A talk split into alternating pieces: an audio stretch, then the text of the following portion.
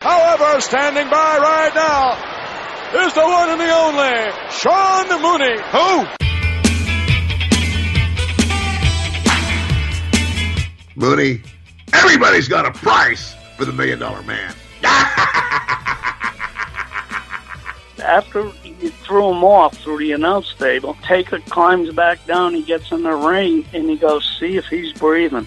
Right before I called 911, I thought she'd fallen asleep. Kind of shook her a little bit to, to wake her up, and she did not respond. I know. Go down to my go to my grave, testifying or whatever, swearing that Davy was not on drugs. If he was on drugs, the way Brett says, how does I mean, how great does that make Davy? Are you laughing, Sean? I get off the track here all the time. Did you just laugh, Sean? If they would do a movie about your life, who would you want to play your part?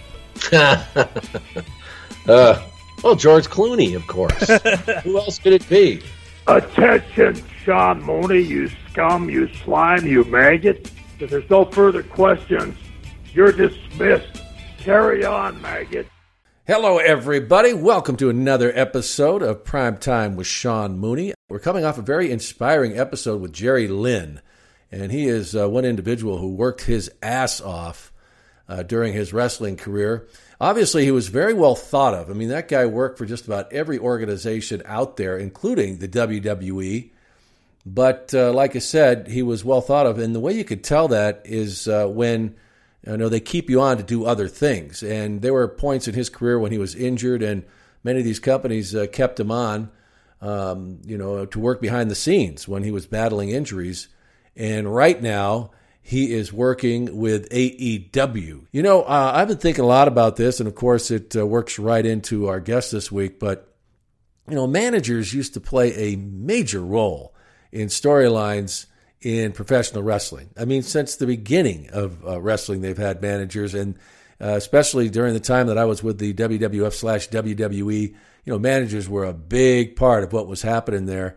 And, you know, some of the best, uh, Bobby the Brain Heenan, of course, Jimmy Hart, you know, Sensational Sherri was an awesome manager. She was somebody who could mix it up in the ring. And uh, that would certainly include my guest this week, Kenneth Wayne Johnson. Kenneth Wayne Johnson, does that name ring a bell? Ding, ding, ding. No? Uh, yeah, of course it does. How about if I say the Doctor of Style, Slick? That's right. And the Doctor of Style had a style all his own. So, what do you say? Let's get to my conversation with Slick. Ding, ding, ding. Hey, folks, not only were the 80s and 90s the golden era for superstars in the WWF, it was also an incredible period of time in the world of professional wrestling for managers. Yeah, you remember them. The word slingers, the ones who knew how to put someone over and make them seem like the greatest wrestler to ever step in the ring. Or, of course, they could bury a foe and leave them smoldering at ringside. Uh, during my time with the WWF, they had the best of the best, and that included Bobby Heenan, Jimmy Hart, and my guest on prime time this week, Kenneth Wayne Johnson, better known back in the day as the Doctor of Style Slick. Uh, Ken, thanks so much for coming on Primetime. How are you? It's been a while. I'm great. How are you? I'm I'm fantastic, man. Uh, I know that uh, we saw each other. We were talking the other day. I think uh, about six years ago at the thousandth episode of Raw. It might have even been longer, but uh, you had a good time there, didn't you? That was fun. I did, and it was good to see you. I hadn't seen you probably in 20 years. Yeah, I, it goes by quick, doesn't it? Yeah. Yes, it does. Hey, you know, as a matter uh, of fact, I've been. A, well, I'm sorry. No, go ahead. Matter of fact, what? As, as a matter of fact, I've actually been away from the WWE on a full time basis for 26 years now. Yeah. Well, well, I left in '93, so mm-hmm. I've been gone even longer. But uh, it's it's kind of amazing. Well, well no, that's when that's that's when I left in '93. Yeah, you left in '93. wow. We and you know what? I think you came in in '86, and I came in in '87, so we were both there just about the same amount of time. Same time, exactly. Yes, yes. Yeah. Um, you know, I know you're busy now. I mean, you're as busy as ever, though. You're going back and forth. We've been trying to uh, get this conversation together for a while, but your ministry keeps you pretty busy. It sounds. It does. You know, I'm in full time pastorate. Right. Uh, I, I and I have I serve a congregation, and so it has many challenges, but also many responsibilities. Mm-hmm. And uh, so and uh, for a while I was in education. I'm a I'm an educator by trade, and uh, so the, from time to time I do some substitute teaching. Although right now I'm just dedicated full time to my ministry. Yeah, and a lot of people don't realize that that was a part of your life even when you were with the WWF and and and uh, Yeah. professional wrestling, right? Well, throughout the entire time of my career, Yeah. I was a, I was a, I was a pastor, Yeah. uh, and I would go on Sundays and uh, and serve my congregation, and then I'd catch a plane in the evenings to get back to wherever our show was. Wow. So you know, considering what that schedule was like back then, how in the world did you pull that off? Because they were, you know, a lot of times these superstars would be on the road for, you know, three, four weeks at a time. You guys are doing sometimes uh, six, seven days a week. Did you have it uh, an agreement that that was something they couldn't mess with, or how do, how were you able to pull that off? Well, actually, it was through the graciousness of uh, Vincent uh, Vince McMahon. Uh, he um, he facilitated the my ability to uh, get early flights out on Sundays and get to my church, and then and then get back, you know, to uh, to do the shows. And I'm grateful to him for that. Yeah, that is uh, that's pretty amazing. Um, before we get to that part of your life, I want to uh, cover some other ground here, and and first just talk about because when I when I brought you into this conversation, I was uh, reminiscing about the managers, and they were such a huge part of what we like to refer to as the golden golden era on this uh, podcast. You know, the '80s and '90s. Why did you think they had such a big impact on professional wrestling at that time? I think that managers were uh, like an an accessory. Uh, for instance, uh, you wear a suit, right? Yeah. And so the suit, the suit, it, it will stand up for itself. But then when you accessorize by adding a necktie and a handkerchief, Yeah. uh, you know, then it, it complements it.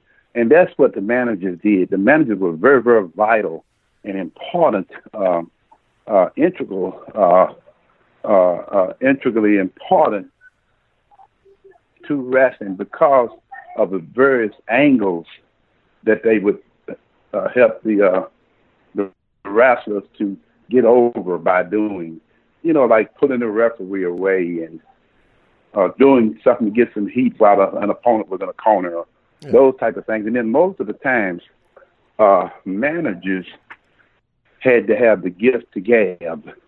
Oh yeah. And um, so the, some of most of the wrestlers uh, that had managers really could not talk well. They didn't have good mic skills. Right. hmm So that was your job. I mean, and, and, and that's a really good point because, uh, especially then in the independent circuit, they had guys do promos, but not on the level that you had to be at when you got to the WWF. And uh, were you always like that, uh, Ken, growing up? I, I just wonder what like you were like with a kid. Uh, as a kid, were you uh, always able to verbalize? You're able to disarm people with what you could say. When did you realize you had that talent? Well, but before I answer that question, let me allude to something that you said, mm-hmm. and that was that on the independent circuit, Yeah. that the managers didn't have to do as many promos and stuff as they did for WWE. And I, I don't know if that's 100% accurate because the promos are part of building the hype, Yeah. which sells the tickets.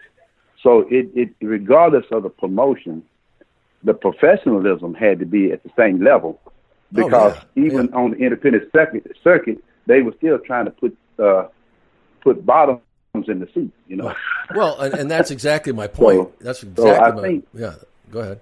hmm hmm So now to, to answer your the next question, I, I I probably realized the gift that I had when I was a child. Yeah. Uh, you know, because I've been a I've been a preacher since I was nine years old. Really?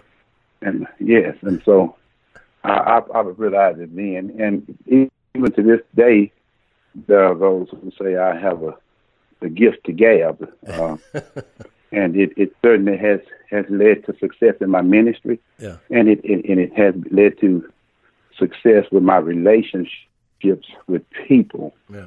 Um, my interactions and my interpersonal skills. Yeah. You know, you mentioned you said nine. So when did you start? Uh, were you able to get up and perform in uh, front of people? Because that that certainly is part of it. And, and you know, how old were you then when this started? And was it related to church that that's where you you know found your stage? Well, believe it or not, Sunday school. Uh-huh. And I'm sure you have fond fond memories of Sunday school. And so, you know, at Sunday school, when you finish going over the lesson, Mm-hmm. then they would ask they would ask people to give a summary. And so I was always able to give a summary that to some degree astounded uh, the adults. you know. so so so you know that was my first exposure with really public speaking. Yeah, but you said you were nine. I mean, were you actually getting up and uh, you know leading a sermon, or w- what did that consist of at- at nine? Well, at nine, my sermons were mostly extemporaneous Uh-huh. because my my my my knowledge of scripture was based upon Sunday school lessons. So I was more I was more uh, in the area of of limited in, uh, a- academically with, with with what I was saying, but but from a practical perspective, I was always very good, even at an early age. That's uh, that's really interesting. And then you have this this combination now uh, with your father, who many people know, or maybe they don't, uh, was Rufus R. Freight Train Jones. And uh, how did this the combination of you uh, you know being actively involved in the church uh, at such a young age, and then also how did professional wrestling mix into your life? Well, it didn't in those days. Uh-huh. Uh, you know, just like any other any other parent, you know, uh, it, children go to school, and they have their lives that that uh, that are formed and are forming uh, in the community, church, uh, school, education, and that type of thing. And the parents are away uh, with, their employment. And, and and first and foremost, uh, especially when I hear somebody try to give wrestling a bad name and Yeah. say something like drugs and all that kind of stuff, those type of things depend upon individuals. Uh-huh. It's not the business itself. You understand what I'm saying? Yeah. It's not the business itself. So it was, you know, my it was my life was was just the life of an ordinary kid, and uh, my father's business dealings and with wrestling just never hardly came up. You know, within the household. Was he around? You know, where or did he have to go off? Uh, you know, I'm wondering what it was like back then. The, the type of life that uh, these guys had was he, you know, a regional area, so he didn't have to go so far away, or would he be gone for weeks at a time? How did how did it work back then? Well, my father was always an international star, Yeah. uh, and so you know he he was he he did tours in Japan and uh, Germany and you know other many other uh, uh, uh, uh, um, um, countries, Yeah. And he was gone. That that is the unfortunate thing Yeah. about employment as a professional wrestler. Yeah. You cannot make money at home. Yeah. Unfortunately. Yes. And you know this. There have been times, and certainly Vince and the company did all they could to to try to prevent this particular scenario. But there were times when, when unfortunately, we have to be uh, in Boston on a Monday and be in Los Angeles on a Tuesday. Yeah. Yeah. And uh, that's the way the business is. You just can't make money at home. You got to be in those arenas all over the country. Yeah. And there's definitely So money to very be made. difficult. Yeah, and it's very difficult if you know just to to to to, address you know what you said to me. It, you know, it's very difficult sometimes for us to see him uh, for you know weeks and months at a time, and then that same thing um, happened with me and my family. You know, I was on the road a lot. I, I missed a lot of time with my kids growing up. That's just it's just the unfortunate thing about wrestling. Yeah, that and that is a huge price to pay, and they still pay it today, uh, Ken. You know, they it really hasn't changed. I we just talked with uh, with Corey Graves, and uh, you know he's working as an announcer with the WWE. He was home four days out of the month, and he's got three small children, and that is a huge price because uh, you want to provide for your family. You've got a, a terrific opportunity to do it, but what the price you pay is the time that you want to spend with those children and your family. Uh, the, the price, in my opinion, is astronomical. Yeah. Uh, yeah. You know, you never get that time back. No. You know, you know anything, your your ten year old is uh, fifteen. Yeah. Next thing you know, he's twenty. Yeah. Leaving the house. and yeah, yeah, man, and you you know you just can't get that time back. And uh, it, I dreaded it. I'm, I mean, I mean, I I'm I go on record as saying I hated that part of the business. Yeah. I hated it. You know, man, I spent a minute tear on a plane. Uh, I remember one time I had been gone like about four or five weeks in a row, Ugh.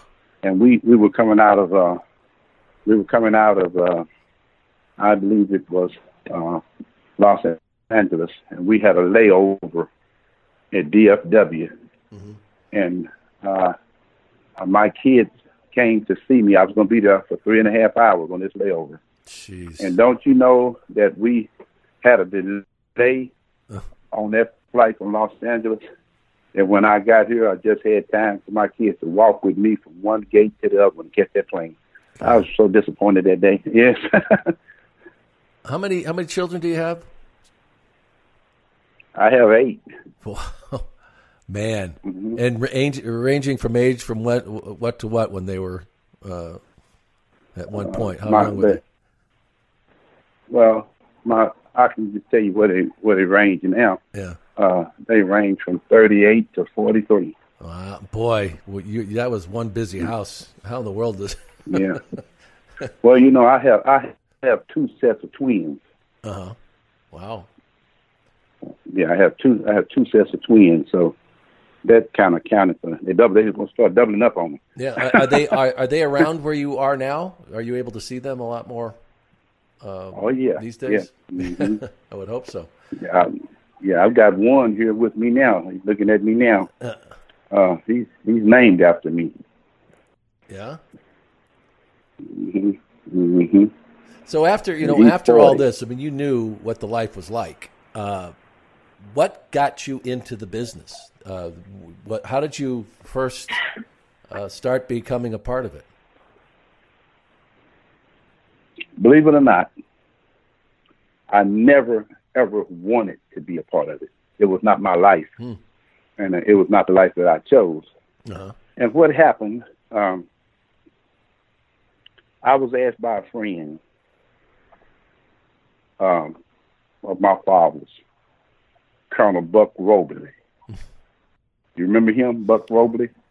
Uh, no, but uh, I, it was he. Uh, I could imagine what his character must have been.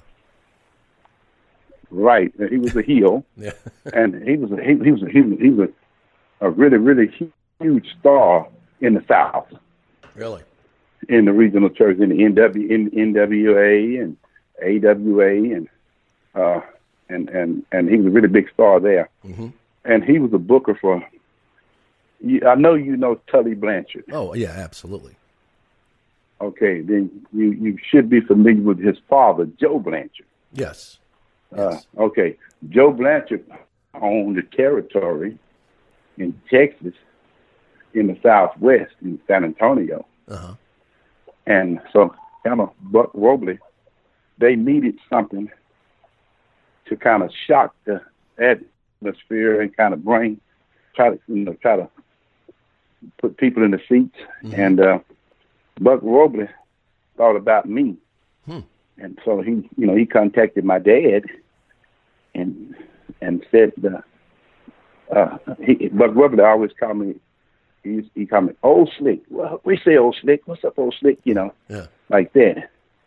So my dad contacted me and said, "You- "Can you uh, just make that drive from Dallas Fort Worth area to San Antonio and help them out and do some things? They need somebody that can talk on that TV." so I said, "Okay, I'll do that." And Sid Vicious uh, was actually who, who, who at that time was Lord Humongous, was one of the first people that I managed. All right. right. And uh, Texas right, All Star mhm. Wrestling. Right. Yeah. Yes. So that's where I started. And uh, so then um, the uh, announcer there and the commentator there, Rick Stewart, he they released him and he went to Kansas City. So my father was working in Kansas City. He was there with Butch Reed and Harley Race and you know, people of that stature there. Yeah. Uh then Big names. so, so then they called. It, it worked so well in Texas. They called and asked if I could come and do it in Kansas City. So, so I was making we- this long trip. Yeah, but were you doing? Uh, you were doing. Were you doing commentary? And had you any experience I- besides I- being I on a mic in front of the church, uh, uh, doing anything? No, I, I didn't. But what happened? I had great teachers. Uh-huh. You know, Playboy Gary, Playboy Gary Hart was running the world class championship uh, wrestling team with the Von Erichs here. Right. and I was very close to him and Bruiser Brody and other people like that, uh, big names like that. Uh, and so when when they asked me to come, it was understood that I was somewhat green, but then I had insight. And then you know my father started teaching me a lot, and everybody did. Um, And you had that gift when I got gab. to- right now, my greatest my greatest influence Yeah. when I got to the WWE, my greatest influence was three people.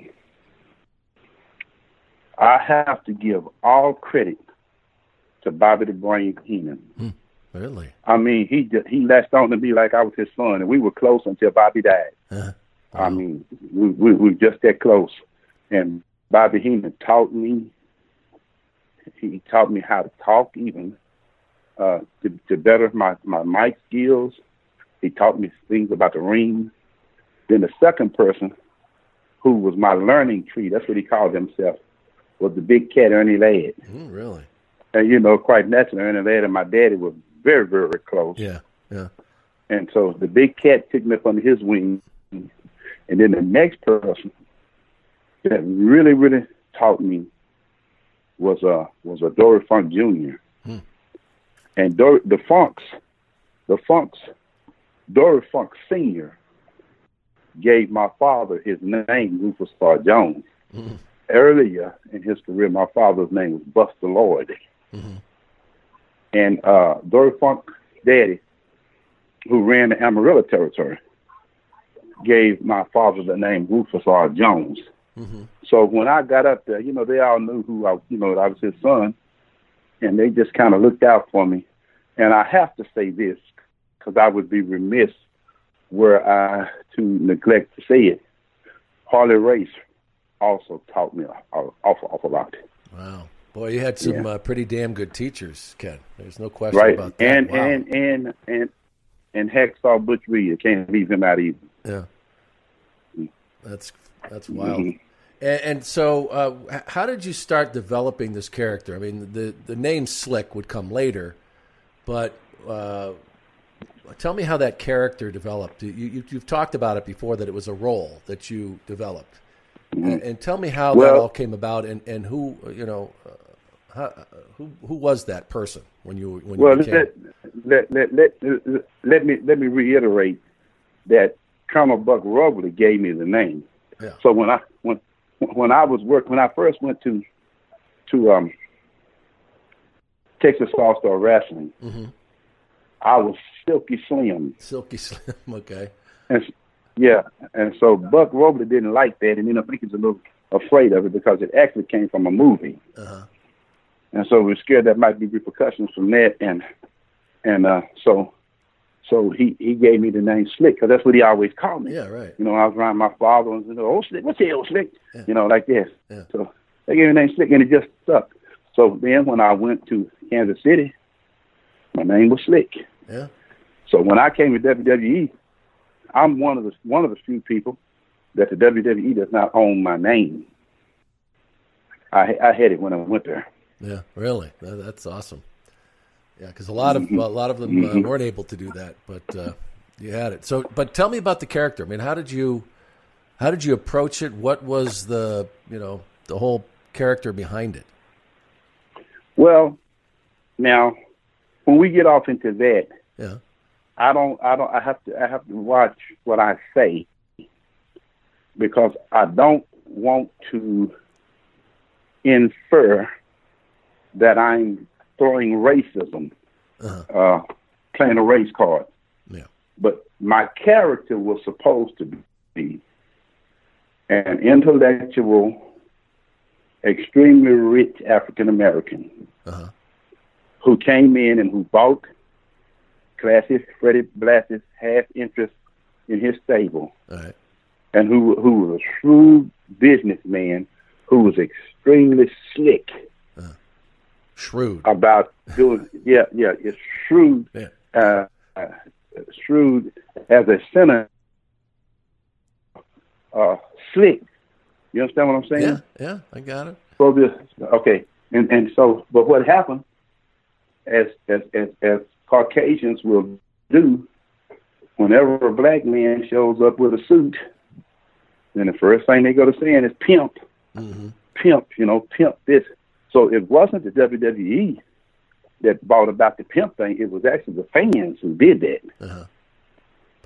So Now, did you initially, Nick- and uh, before, uh, I guess we should talk uh, about how that that path to the WWF came about because, uh, like you said, you went to Kansas City.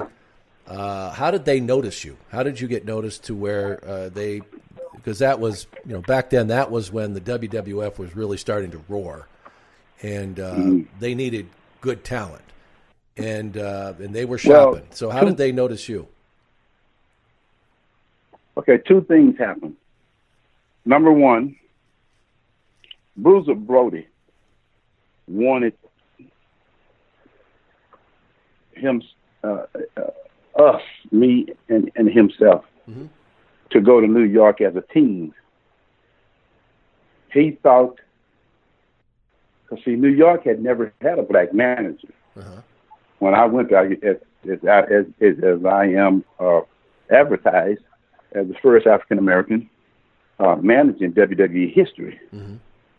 So he thought, man, wow, with his with his persona and with my gift to gab, Yeah. uh, we would be great. We we have all the heat in the world, you know. Yeah. So he wanted he wanted me to go with him. Well, the WWE knows what's going on in every territory, or they knew rather what was going on in every territory. So they already uh, had heard of me and knew of me.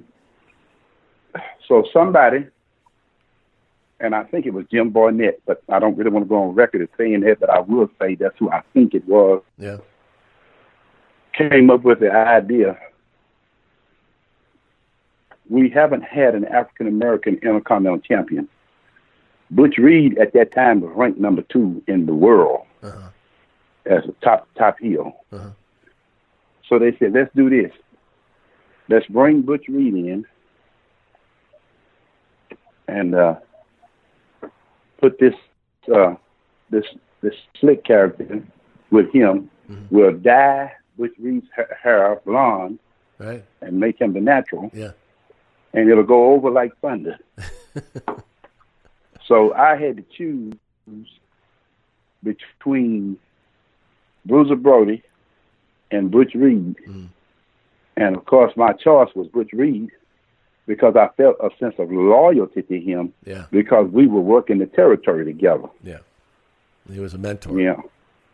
hmm Well, and it was also a big opportunity to come in. I mean, you you got to you got to grab those rings when they come around. Exactly, and especially with the promise of uh, him becoming you know, uh, the Intercontinental Champion. Yeah. You know, right right away, that's going to put you on a different pay scale. Oh yeah. and it's going to put you in a program that's going to last for some years with various people. So stability, you know, had a had and security certainly played a large role. And, and when you came in, did uh, you know Vince have his old idea? Because you you, you and I both know how how uh, you know Vince lives every character, and he did he have his Mhm. own idea of who Slick was, or did he leave you alone and, and say just do what you're doing? That's exactly what he did. Really? He left me alone. He said he. I, remember. I remember Dick Barnett. Uh, uh, Dick uh, Barnett coming in and uh, saying, "What is his costume going to be? What's he going to wear?" Mhm. And I remember Vince saying uh, explicitly, "He's wearing it," and all I had on was a suit. Yeah.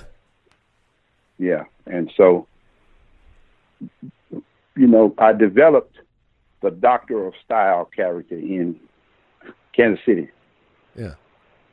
and uh, I was, you know, really a dresser, and, I, and in real life, that's what I am. I'm, you know, like if you see me practically every day, I've got a suit on. Yeah. Really? So, so, so, so, so, yeah. So, so, so that's what Vince said. You know, we're gonna do this Doctor Style thing. He's wearing his outfit. Yeah. That's what his costume going to be, and we're just going to hand him the microphone and let it talk. Yeah. And Vince would be so uh, enamored and enthralled with my interview that doing the interview, and I'm sure you remember this. Oh, yeah. He would just holler. Yeah. He'd holler, yeah. He just, you know. so you know, I I was over with Vince, man. I was over with Vince, really.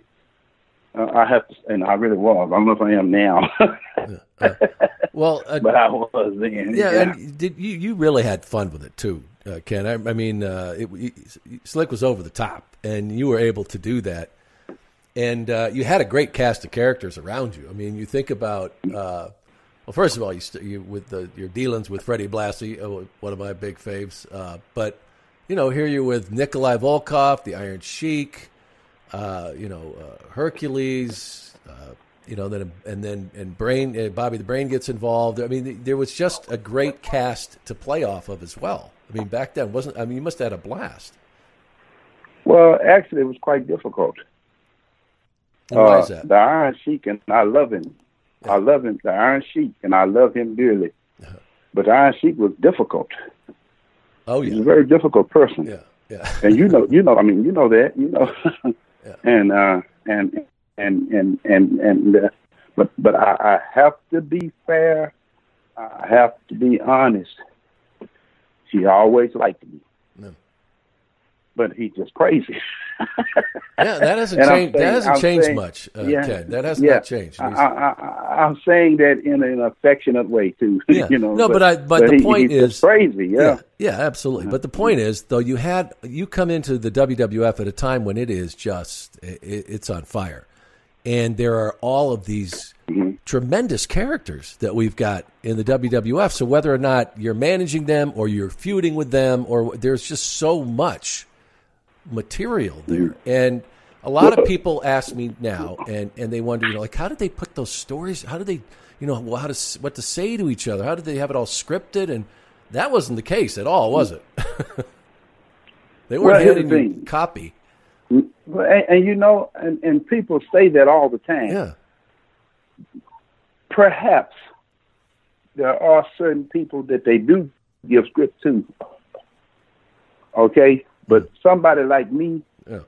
Vince would come over and say, "This is the idea that I want generated, and I'm going to tell you what I need, and I know that you're going to make it materialize. Uh, you you make it a, a, a manifest itself, and I won't have to worry about it. I'll just tell you what I want, what I need, what I'm trying to do, and hand you the mic, and that's what you know that that's what happened, yeah, and uh, I, I make it happen too. Yeah. So, so from your viewpoint, Ken, what was your reception like in the in the WWF at the time when you got there? First, from the fans' uh, perspective. I think that the fans have always loved to hate me. Love to. I was going to say that. Love to hate you. yeah, uh, the there are many guys that had the kind of heat where the fans hated, and they and they and they they hate. They actually had a hate hatred for. Yeah. With me, I never experienced that hostility that fans can have toward some heels. Mm-hmm. It was always like people were saying, you know, in their mind, you know what, this is a good guy, and uh, I like him. You know, we know he's playing a character. Right. Because when I was out in the restaurants and when I interacted with the fans, I was always cordial and hospitable and and and uh, abiding, uh, cooperative. I took the time to take the pictures with the kids and sign it, even when we'd be out eating. And that is one thing that Butch Reed could not stand. When he was out eating his meal, he did not want to be bothered. Mm. And George George was like that too. He did, you know, he liked when he was eating, he didn't really want you to come up asking for for autographs. Yeah, well, and uh, as big as he is, you know, I imagine he get dangerous about his food. Yeah. that was probably a joke, but I. That's like poking a bear when he's. Uh, yeah, yeah. He's, right. He's got a big meal in front of him. Yeah. You mentioned the, the Mhm. race the race Mhm. uh, part of this, and and was did you ex- experience any of that early early on as, as, as being the first African American manager, and really uh, on a stage like that was uh, was huge. Did you experience much of that? Was it just you know there's always uh, you know Well, idiots out there? Of course, Yeah. of course I did. Uh, now, are you talking about from without, or No, I'm saying first of all, just from the like the, the, the fans, the, the people that were out there, and then also within house. Oh, oh of course. The the fans, especially in the South, could be vicious. yeah. Uh, you know, say saying things that would be hurtful if you didn't understand that it, you know, this was part of the territory. Uh, and then from within, you know, quite naturally, you know, some of the some of the guys that were racial, you know, and made racial comments and used the N word and and that type of a thing. But I tell you that I I learned this. Um, when the way you react to some things will depend on how people will will pursue that that line of activity with you. I carried myself. You know me, Sean. You know, you know me for years. I always carried myself professionally, Oh, but absolutely. I was always affable. Yep. Yeah, and uh, I, I only know two people in the business that just flat out didn't like me. Uh, so I think it's pretty good. Are you going to tell us? well, I wouldn't want to. Yeah. Right, maybe, we'll- maybe we'll get that out of you later. but no, but uh, well, I, I, well, I'll tell one. I, I'll, I'll, I'll say one. I won't say the other. okay. But uh, uh, uh, uh, uh, well, I better not because you know you, you you know I know, and but I don't want to get into a lawsuit either. with Them saying, "Well, no, I never felt that way." You understand what I'm saying? But they know, and I know. Yeah. Both of them. Yeah. Yeah. Well, I know you've mentioned before that you didn't get along with uh, with Bubba, with Big Boss Man, very uh, very well, and I don't know if that was something personal or or it was a, a work thing, but uh, No, that was that, Yeah, I that never- was a I- work thing that I, that I was asked Yeah. to say because we were going to try to do something. That's you know on on, on in a, one of the India India shows, and uh, I, I never had I never had uh, Big Boss Man and I were never close, yeah. but we, we but we always got along. But you could also do you could do business together too. right, though. we always I got mean, along. Yeah, Yeah. hmm yeah. Now, how about did you get any uh, heat from the African American community about the character? Never, never. And so they, they thought it was that was awesome of what you were doing, and and uh, They they were happy to know. see me get the opportunity. Yeah. Because that's not that's And- that's and- not, that's go ahead. No, I was going to say, aren't you? Are, are are you proud of of what you, uh, you know, like you said, you were the first African American manager in uh, in New York in, in, New York for the for the World Wrestling Federation. I mean, do you, are, do you think about that at all? Of of kind of a road that you paved for a lot of people. Let me just say this: I'm extremely proud. Uh, I don't want to come off as a vain person. I'm just simply trying to ask the question that was asked of me by you, and that is this: I think I'm very, very good at what I did. I think my longevity in the business proves that I was. I think the respect that I have for my peers, people like you, you wouldn't be calling me to do this interview if you didn't respect what I brought to the business. So I, I was very, very good. Yeah, I was very, very good. So I'm very, very proud of my career. Uh, I think that I can say with certainty that I would be in the Hall of Fame ahead of Teddy Long had I not been a part of that lawsuit. Mm-hmm. And I think I still will, because I know Vince, he's mad now. But as time goes by, he'll, he'll he'll cool off, and we'll get a chance to talk. And uh, I, I still I still believe I will be. But if I if if they never put me in there, it's still not going to take away from the fact that I was very very successful, and that my name became a household name within wrestling circles. Yeah. Well, and since you mentioned that, I mean, is that a regret of yours that uh, you were involved in that? No, of course not. No, I, I, I mean, in that uh, of that lawsuit. No, no, that's what I'm saying. Of course not. I, no, I don't regret it. It was only fair. Yeah. It was only fair.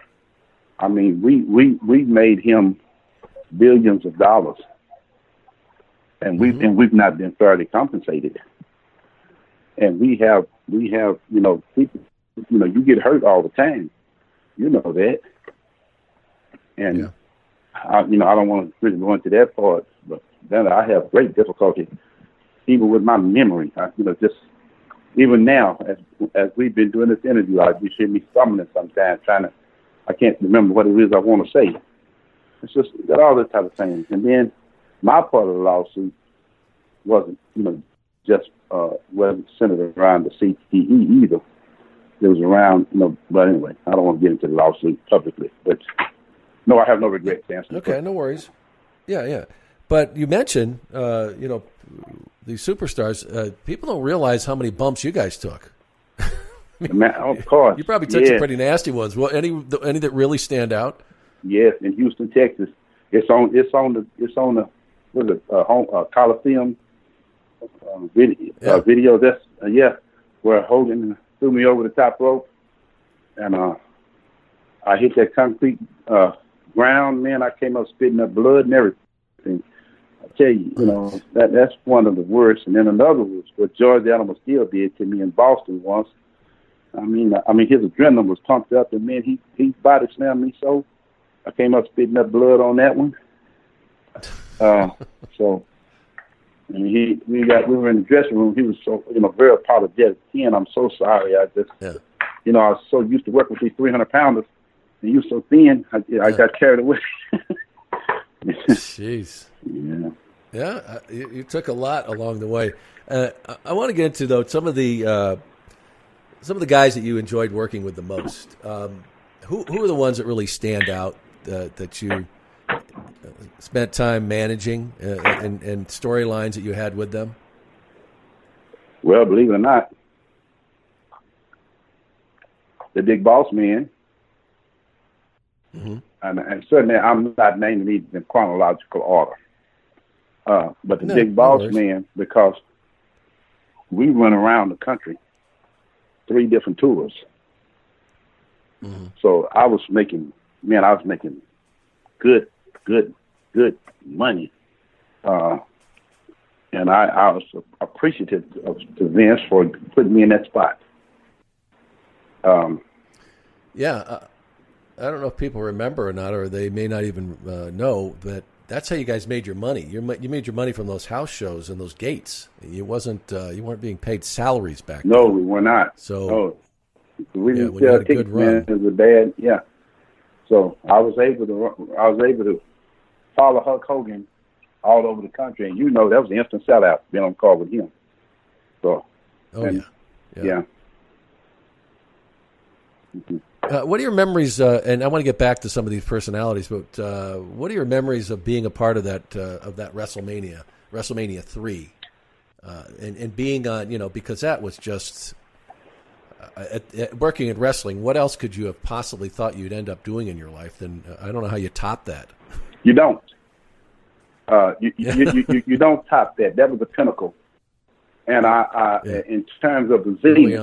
uh, uh, man, listen, and that, listen, that was when we came out of those tunnels, and to hear the electricity, the energy in the air, the tension, the expectation, the anticipation from the fans of how what a wonderful time and what a wonderful show they were about to receive.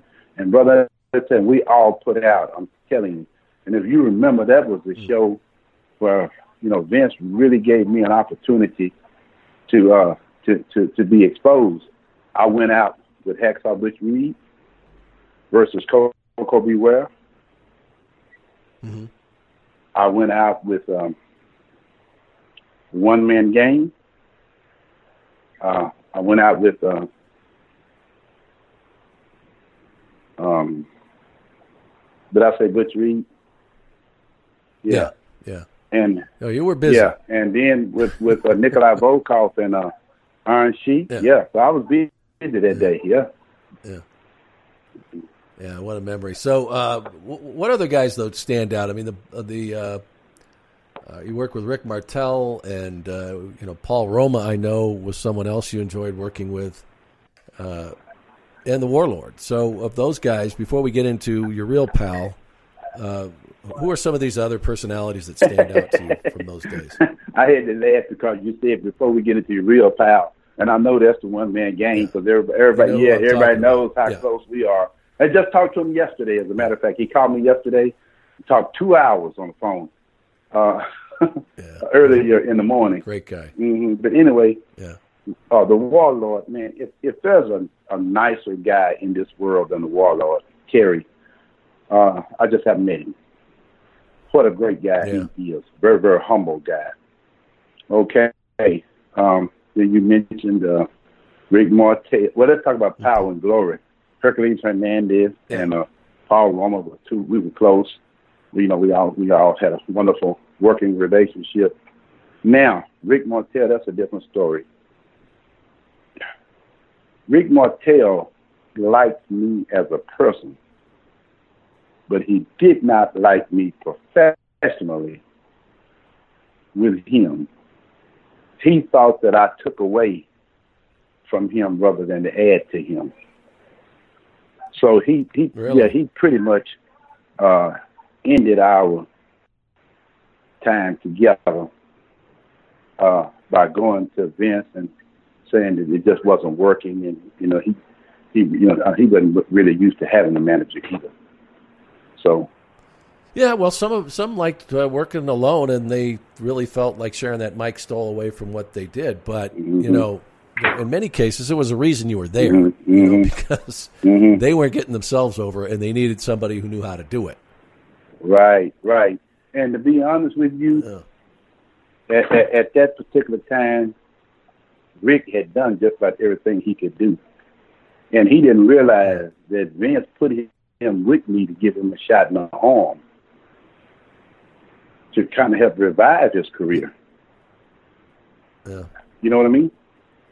And uh, Yeah, well, uh, and yeah, he did. Vince didn't do anything without a purpose Yeah. it. It wasn't just uh, shuffling chairs. around. Right. So, uh, well, Rick didn't appreciate it, and you know, he he uh,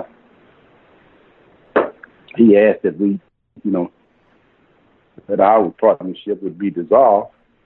And uh, when Vince came to me to notify me of that, I was relieved because I felt that it wasn't going any place anyway. Uh, mhm. Well, and uh, and so let's get to George Gray because uh, you know it's it's funny when people find out now because back then it wasn't people didn't have the internet they didn't have uh, you know all these this information but you guys were legitimately uh, you you- you were uh, you know you traveled together you had a lot of the same interests you know and I've talked to George he was on the on the show and uh, you know he said that yeah it was just a, a great match. We were just a good it was you know we traveled together all the time. Uh, tell me about that friendship before we talk about what you guys did in the ring because you, you did a lot. Well, I don't want to sound like a religious fanatic, but or or or or, or a religious imbecile. but I will say this: I think I think that George and myself was a match made in heaven. Uh, yeah. I mean, man, we our personalities were the same. Our interests were the same. Like if we get to a town early, we decide we're gonna have lunch and go to go to the movies or something. We always like the same Mm-hmm. thing. We never had conflict there. You know, come time to eat, we, we like eating. You know, the same thing. If we if, if you know we want Chinese, wasn't no problem Chinese. If we wanted soul food, wasn't no problem with soul food. One you know, just it just we just always click. Neither one of us drank Yeah. or or you know anything else, and uh, you know, and so we we just, I mean, and, and to this day, with like I say, uh, he's been gone uh, since ninety or ninety one, and I've been gone since ninety three, and to this day, we're still as close as ever. Like I said, we just talked yesterday, two hours. Yeah. Yeah, that's that's fantastic. And you know, and you mentioned uh, Ken how there were a lot of temptations on the road, and we we know that uh, well, superstar after superstar fell to those temptations. A lot of them aren't here today. Mhm. And Mhm. I think people would find it first surprising because you played that character so well. They would have thought, "Oh yeah, he goes to the bar every night. He's all into that," and that was not anywhere near the case. And uh, you just didn't know about you know George, no one man gang. You probably didn't know, but I think that people thought, you know, when they hear this, that would be that's very surprising to them because you you did uh, live that life. You were you had a you were very uh, attached to uh, your ministry that never left. You didn't uh, Right. didn't fall to those temptations, and so uh, what George was a part of that. I don't think you needed the uh, you know someone there to, to to make you fight off these temptations or whatever. But what was it about?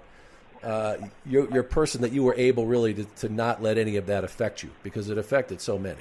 Well, You were a star. Well, the, you know, the thing about it is, I, I attribute that to the grace of God because we had we were had exposure to it.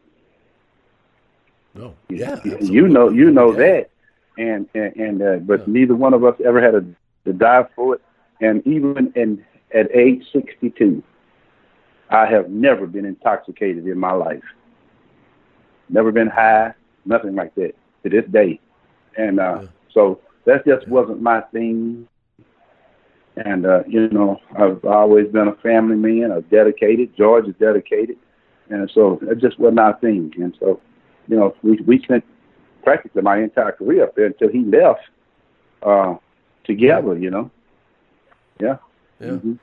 And, and how crazy was it, though? You mentioned that that was all there. Uh, how, how crazy was it during those years? We're talking, you know, after 86, well into the 90s. Uh, Mhm.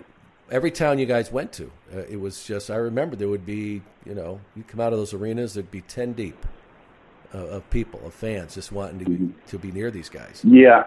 uh, Before we get off of George, I, I want to say that I thought George was treated very unfairly in uh, in the WWE, and uh, you know we even talked about that on yesterday, and to some degree it was his fault uh, because man, right in the middle of being having a big big push with Hogan, he requested you know some time off because you know he had a young kid. Man, his kids, you know, my kids were were just a, a little bit older than George's, but he had a really really young kid, about three or four, something like that. You know, and he just would miss his wife and his kids. So, and, and man, you know when when when Vince has given you that, that big push that everybody wants, you know. Uh, but after that, I thought I thought Vince was, was, was extremely brutal uh, in his dealing with with George. You know, just you know they man they they they really didn't. You know, George was a former world champion in UWF and everything. They just he was a big star in world class, the Von Erich. Everywhere he went, you know. But they uh they brutalized him, man. They they butchered his career, and I always thought it was in retaliation for for that. But uh, I just wanted to make my opinion known on that. Well, and, and and now that you mentioned that, though, because One Man Gang was a, a God, it was a tremendous character. I mean, it uh, was totally over. And uh, I know that you had something to do with the Akeem character, but was it that, that why you know, I, how did that come about though? Did they squash the one man gang and then they wanted to find something that was going to, you know, squash him? Well, or what? What? well, how you- did that happen? well, you know, Vince would not have achieved, in my humble opinion, he would not have achieved the the the uh, the um, the, the gigantic or enormous uh, success that he has w- without being an opportunist. And so they they were really getting ready to end the one man gang contract. So when I came up, I went to George because we were very close.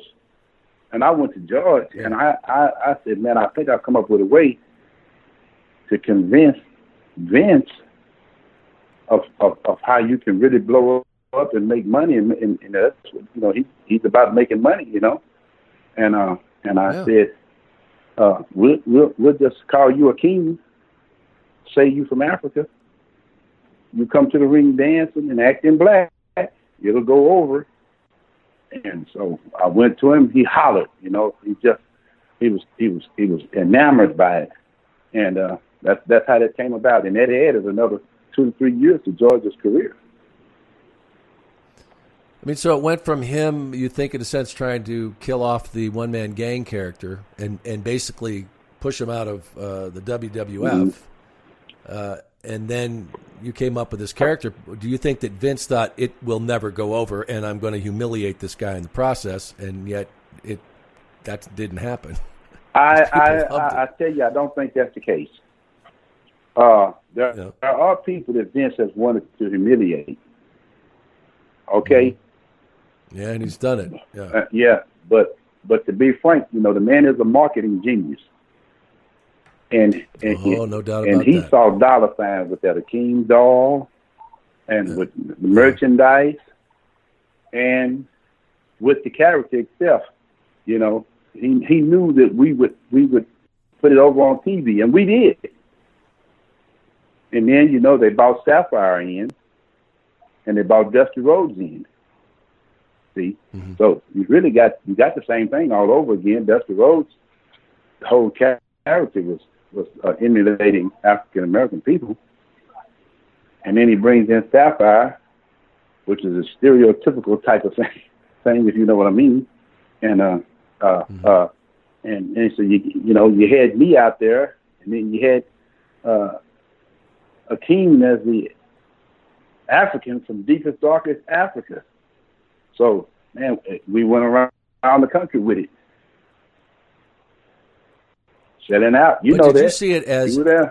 Yeah, but uh, did you see it as uh, a heel character or a baby face when you envisioned it first? as a baby face. And and I think that's I think that's where they I think that's where they got us. Uh, they made it a heel character, and the people wanted it as a baby face character. Yeah, Oh yeah, with the dance and everything. Mhm. Yeah, that's it was. Yeah, yeah. So you never you never saw it that way, and you think that that was uh, kind of part of it that uh, they didn't sell it the right way. That's what I think. Yeah, I think they didn't set it the right way, but I don't think that it was not a success. Yeah. Do you? You think So the uh, if I may ask, do I, I think that I think it was tremendously successful. I mean that people remember that today. I I, I don't remember where I, I heard the story, but he was somewhere doing a, a performance and written like it wasn't that long ago, and people started singing you know the song, and he started doing the dance. You know, so I mean, yeah, it was. It, but could it have, got, you know, like you said, could it have been different? Yeah, I, I think so. But I mean, it was still very, very, uh, very much remembered today, and, and, and people loved that Yeah. character. Uh, I, you know, and it, and the thing is, Ken, back it, back then we were we really did draw the lines. You know, where it was you were either a baby face or you're a heel. Now. Right. You don't, see- you know, even in the late '90s, that started to get blurred, and I think that people even then saw it. Right. They didn't care what he did. They just, I like that character. I well, like let's does, talk. you know, let's talk about does- let's talk about Jake the Snake Roberts. As you know, Yeah. Jake the Snake Roberts was a heel. He he was a heel. Yeah. The the fans turned him babyface. Yeah, could, there's nothing he could There's do. About nothing he could do about it. And and, and what he did, he continued to act as a heel. They loved him. Well, that's, yeah, yeah, Well, yeah, you're right. Uh, Steve Austin. Steve Austin should thank him. I guess. Yeah. because Yeah. because he he did he did he got away. But but but but I think even back there, like that, that's a great example that you they can try and do it one way, but you can't make these people, you know, the crowd decide who they're going to like and who they're not going to like Mhm. for whatever reason, if they're good or bad. And that's what another Yep. thing too, like with your character too. Uh, there were people that loved to hate you, but there are people who love to love you. Right. You know what I mean? They they just loved your whole bit. I mean, I did. I just thought it was the it was brilliant. Well, and and you could do so many things. Well, thank you. I You know? appreciate that, and we certainly tried to explore every possibility. Um, oh, yeah, yeah. Well, and, and that's what, like I said at the top of this, Ken. There were there were uh, managers, and they were the you know the best of the best, and and you were uh, you were one of them, uh, and completely unique. You know, Bobby was very was completely unique. Jimmy Hart was very unique. You know, and You know, uh, uh, yeah, it, it's uh, When George and I were talking yesterday, he made the statement, with the exception of Bobby the Brain Heenan, with the exception of Bobby the Brain Heenan, and let me make sure that you uh, are understand that I am in total agreement with him. With the exception of Bobby the Brain Heenan, I was just as good as anybody else who's ever been a manager in this business. But Bobby the Brain Heenan was just above everybody, all of us, in, Yeah. our, in our Yeah. opinions. yeah yeah. You you you feel the same way about Bobby, which who I adored too. Mm-hmm. But the same way I do as far as it comes to announcers, I always say there was Gene Okerlund, and then there's the rest of us. And uh, you know, Yeah. and Gene was one of a kind. There's there's no question. No about question that. about And, that. uh, Yeah. So But that's that, that true. Bobby Heenan, man, I Uh, love the guy. I really love him. And he Oh, passed away, it really no kidding. He was just Mm-hmm. one of a kind. And you can uh, back me up on this that Bobby was the same backstage as he was out on that stage. he was always Yes, he was. Yeah. so so damn funny. Mhm. Yeah. Um, when when when did the uh, did you get to a point like in the career uh, with the WWE and and uh, you would you would eventually I guess they call it take a leave of absence, but when you came back, it was as the Reverend uh, character. Mhm. And was that something that you had always wanted to do to uh, eventually bring that into what you did in professional wrestling, or how did that how did that happen? Well, let me say this. Yeah. At that point, they were getting ready to phase me out too, and uh, so that was something that Vince came up to give me a shot in the arm and keep me around a little longer. Mm-hmm. But I was, I was by my own admission, a horrible baby face. and so the, the the Reverend thing just didn't work. It just, uh, I just Yeah, well, we'd had Slick for too long. Yeah. We'd had Slick too, yeah, for too it just yeah. didn't work. And but what it was, you know, it was a take on my real life. And if, do you remember that Mm-hmm. Vince and the and the crew came to our, my church in Fort Worth and taped? And, Yeah, uh, yeah, they did a yeah, yeah, yeah. And Vince Vince listened to my sermon that Sunday, and and uh, he was uh, uh, he, he was very impressed with it. So that's when he decided we'll do this. We're gonna uh, push this thing. So I, you know, I was preaching in all the venues every night. They let me go out and preach a sermon. You remember that? Yeah, I, uh, yeah, and it was uh, it was interesting how it was received by people. Yes. You know, I mean, it Mhm. was because, uh, and I guess uh, in in your ministry, I mean, you're you're supposed to witness. Uh, did you right feel that maybe you were reaching some people? I mean, not necessarily a lot, but really there was that a few maybe that your ministry was being, uh, you know, used in in a in a very productive way. Not only, not only, not only outside of the business, but within the business as well. There are several of the boys that I led to Christ. Really? Yeah, among them was Mr. Fuji. No Mhm. kidding. Now that would uh, I I've never heard that. That floors me. Mhm. Yeah. Yeah. How did that come about? You know, Mr. Fuji was aging at that time in his life.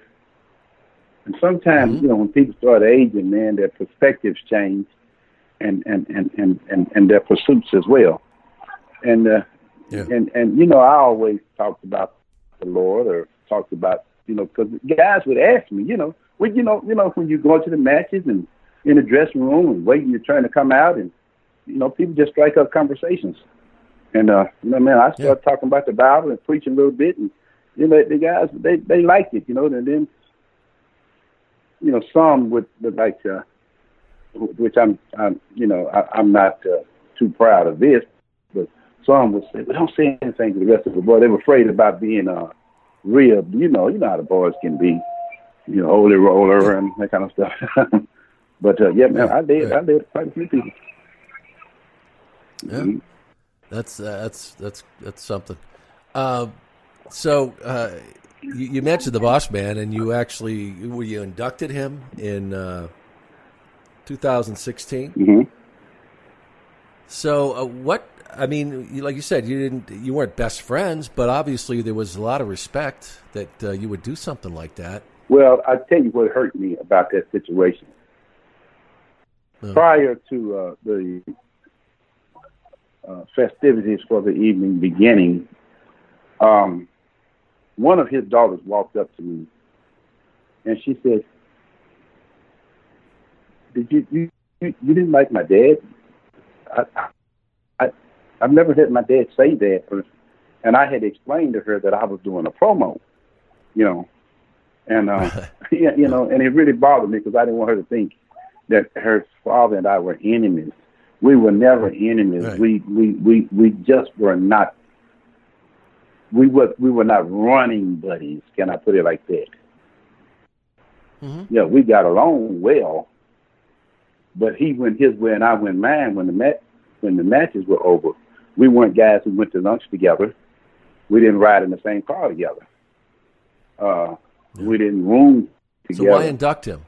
Why induct him then?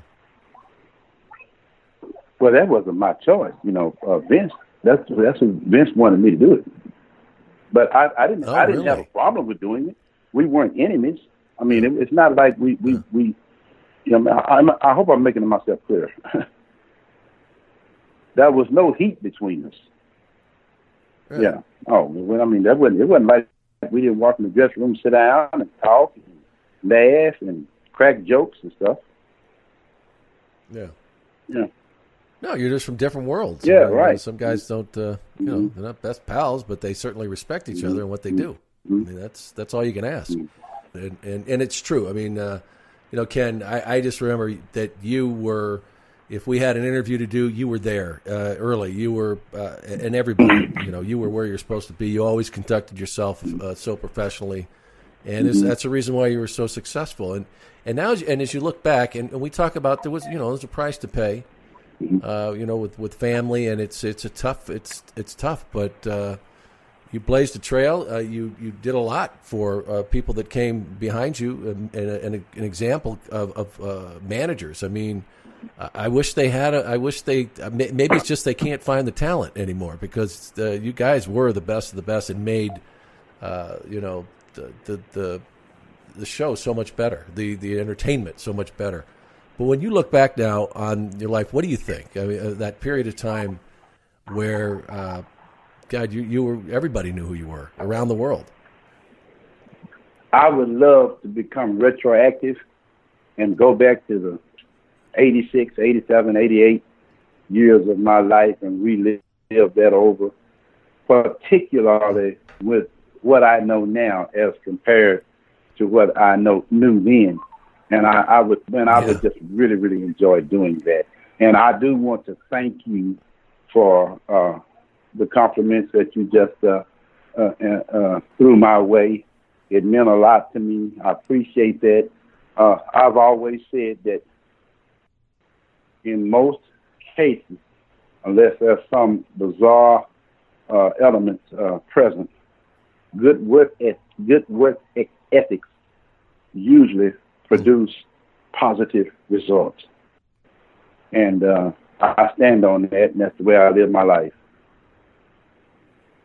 And you continue to live your life that way, folks. It's, uh, it's got a very successful ministry still to this day. And uh, Ken, really, it's just been it's been awesome talking with you, and and that's what I love about this podcast is people not only get to find out that uh, how you're living your life these days, days, but they also find out who you were at that point in time because people didn't didn't get that information, and uh, I think they learned a lot of uh, of uh, great information today about you, and I, I want to thank you for coming on Prime Time. Is there a way that they can get in touch with you at all? Do you have an email or Sure. I don't know if you do any of that, but they'd probably love to get in touch with you somehow. Sure. Uh, my mailing address is P.O. Box 16585, Louisville, Kentucky 40256. All right, still doing it the old-fashioned way. That's good. Yeah. Yeah. we should more of us should do that. More of us should have a PO box. Right, right. Yeah. And I would right, give well- out my email address, but man, you know, it, that would be it would it would more than likely be hundreds and hundreds, you know, coming in. It would just overload my, you know, I wouldn't be able to handle my work, you know. So that's why I didn't do it like well, that. you're I still very much, yeah, Mm-hmm. yeah. You're very much remembered today, man. I hope I see you down the road. I'd love to see you again. Oh man, it's been six years, so we got to get together here pretty soon somewhere. I do. okay. All right. All man. right. All right, Ken. Great chatting with you, and uh, and take care. All right, and uh, to the fans, thank you so much for your contribution to my career. Without you, would certainly have been nothing. And I appreciate you, and I love each and every one of you.